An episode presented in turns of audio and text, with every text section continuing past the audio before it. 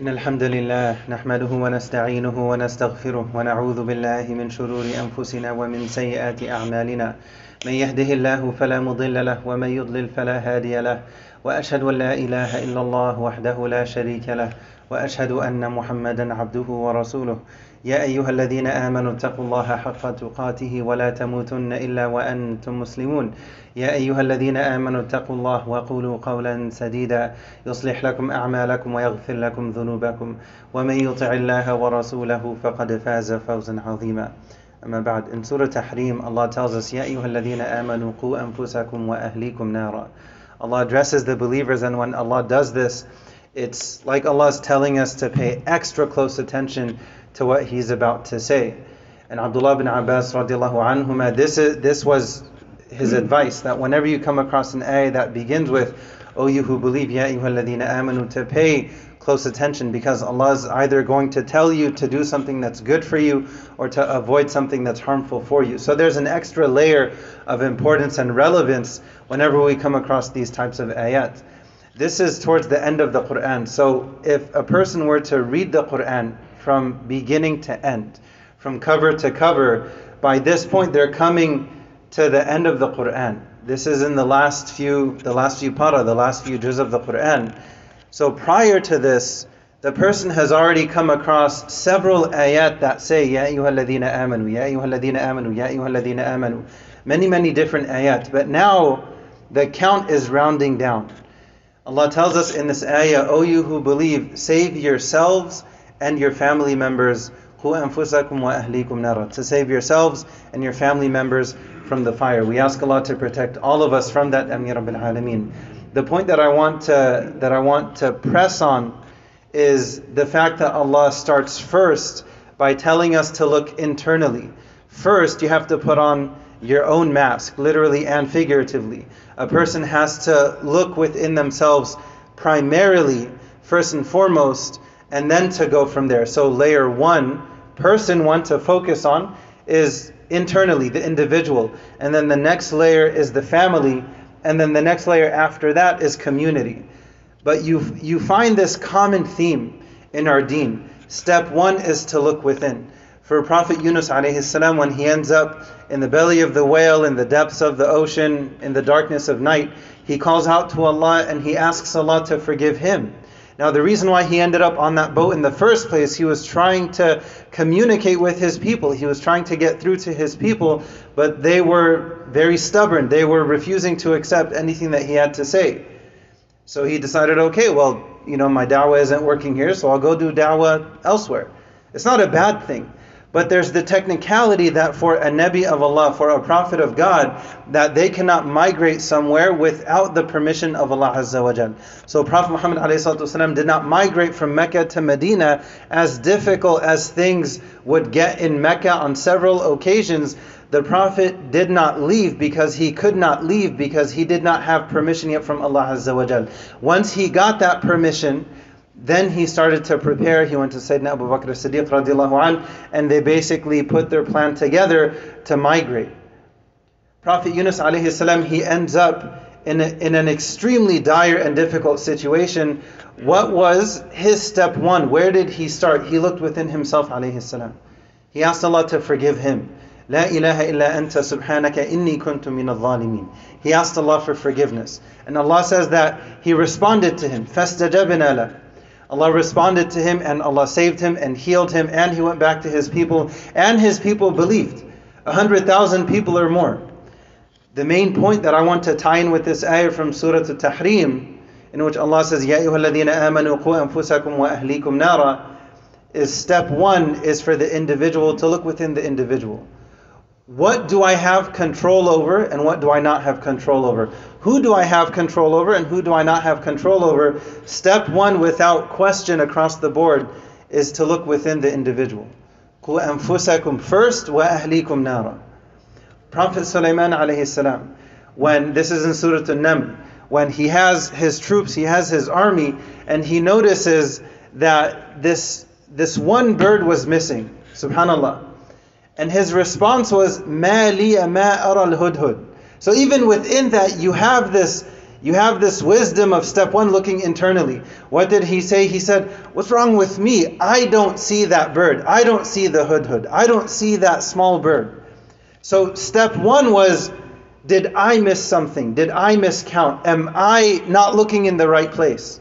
Step one is always self accountability. And the Prophet taught us والسلام, with his words and with his blessed actions والسلام, the importance of making istighfar on a daily basis, not just once a year, every 10 years, once in a lifetime. The Prophet taught us the importance of making istighfar, and he used himself as an example. He said, Even I ask Allah for forgiveness more than 70 times a day. Even I ask Allah for forgiveness 100 times a day. What he's doing is he's encouraging us to connect with that practice of asking Allah for forgiveness for ourselves primarily, first and foremost, and then we go from there. You find the same concept in, in the dua of Prophet Ibrahim alayhi salam. رَبَّنَا اغْفِرْ لِي وَلِوَالِدَيَّ وَلِلْمُؤْمِنِينَ يَوْمَ يَقُومُ الْحِسَابِ Asking Allah, Oh Allah, our Lord, forgive me. This is Prophet Ibrahim. Think of the, the, the status of Prophet Ibrahim alayhi salam. He's asking Allah first and foremost to forgive me and then my parents, and then the believers on the day of judgment. Layer one, the individual. Layer two, the, the closest of kin. The closest of kin, your immediate family members. And then you go out from there. If somebody thinks to themselves that they want to change the world, and the way to change the world is by changing all of these things that are distant from them, or they may not have direct control over, or access to, or whatever, that's a foolish approach. A wise approach Allah is telling us what the wise approach is. Yasin wal Quran al Hakim. This Quran is filled with abundant wisdom. And part of that wisdom is for the individual to look within themselves. What, what can I do to try to help myself in my situation? And then what can I do to help my family? What can I do to help my community, to help humanity at large, in terms of the, the largest community that we're a part of? Step one is to look within.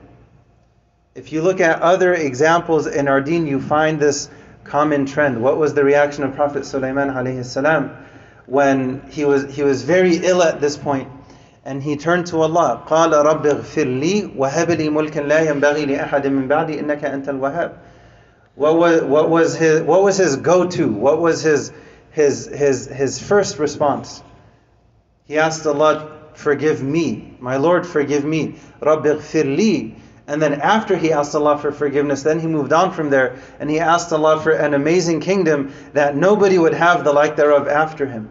And Allah responded, and Allah gave him and gave him and gave him.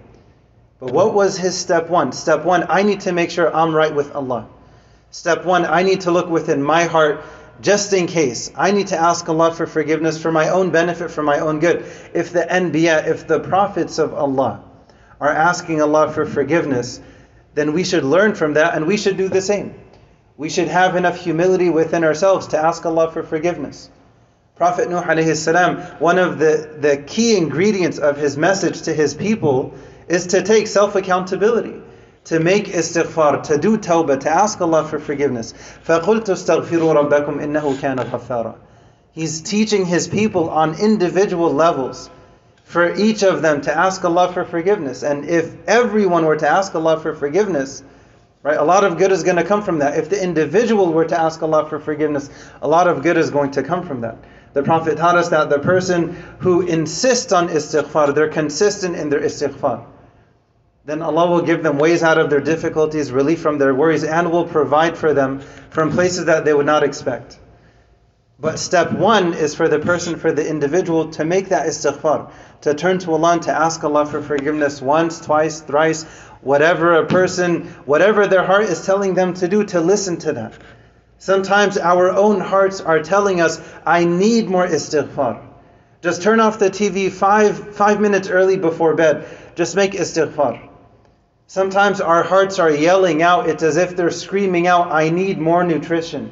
I need more hydration. I need more oxygen. I need more istighfar. I need more dhikr. I need more this good deed or that good deed. Or, and sometimes there are specific adhkar that the, just like our bodies need different vitamins, you can't only take one, like vitamin C, and that's it. Right? They have multivitamins for a reason, and there are many things contained within that for a reason. It's comparable to the heart. We need different adhkar in the morning, different adhkar in the evening after prayer. And sometimes the heart is, is telling us, I need more tasbih. I need more La ilaha illallah. I need more salawat on the Prophet. ﷺ. I need more istighfar. And when we connect with any of these adhkar, we benefit from it. Allah is telling us in Surah Tahrim, step one, look within yourself, and then step two, look to your family. We ask Allah to protect all of us, period. If somebody, God forbid, had some kind of a house fire, priority number one, I need to get out and I need to get my family out. It doesn't matter what's in the safe, it doesn't matter what's here, what's there, what's if there's a fire and push comes to shove and a person has to get out immediately, the only thing that matters at that point in time is people, is life. Everything else can, can be replaced. If there's a gold ring in the safe, okay, you, you can get a new gold ring. If there's something under the bed, if there's something buried here, if there's this or that, whatever it is, these material things, even if they have their own value, at some point or another, chances are they're replaceable. And even if it's something that may not clearly be replaceable, maybe it's a one of a kind thing, even that does not compare to the value of human life. Allah tells us in Surah Al Ma'idah that if somebody saves a single human life, then it's, uh, it's as if they saved all of mankind. And vice versa. If somebody takes the soul of an innocent person, it's as if they killed all of humankind. So the value of life, of human life especially, is extremely sacred. So when Allah tells us, save yourselves and save your families from the fire, Allah is, Allah, it's like Allah is shaking us, wake up and pay attention to this. What are your priorities in life? What are you focusing on? How is not only your physical health, because when it, when it comes to the fire, the primary concern, the fire of this life, the primary concern is physical safety because that's what it has to be. What Allah is telling us, in addition to that, Allah is using it as an example, just like there's this dire need for physical safety from fire in this life, Allah is telling us, save yourselves from the fire in the next life.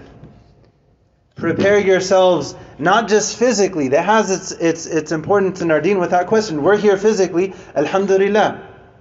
But the reason why we're here physically is because of something internal, because of the heart. Ala al qalb. If the heart gravitates towards something, then the body will follow. And if it gravitates away from something, the body likewise will follow. Whether that's something good or bad, somewhere in between. Ala al qalb. It's about the heart. The heart literally is the heart of the matter. As the Prophet taught us. So we have to ask ourselves what are we doing in terms of our physical health and our spiritual health, in terms of benefiting ourselves and our immediate family members. We ask Allah to protect us in this life and the next. Wa akhiru da'wan alhamdulillah.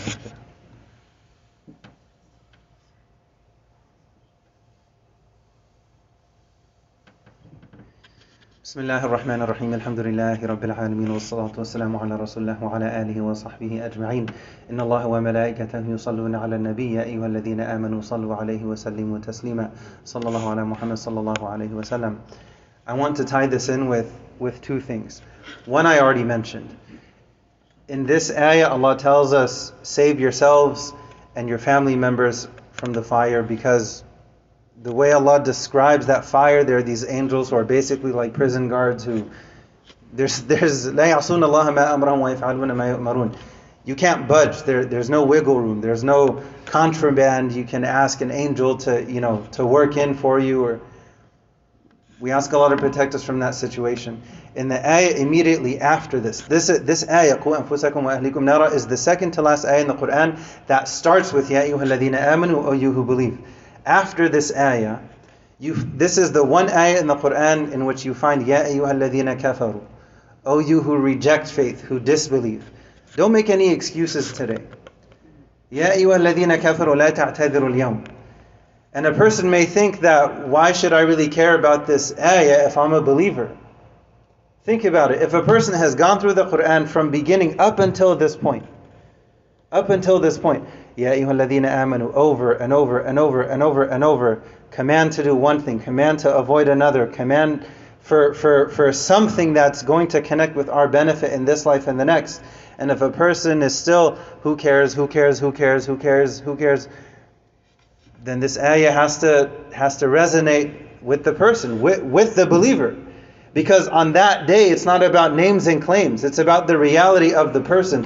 What did you produce now for tomorrow? What did you produce today for tomorrow?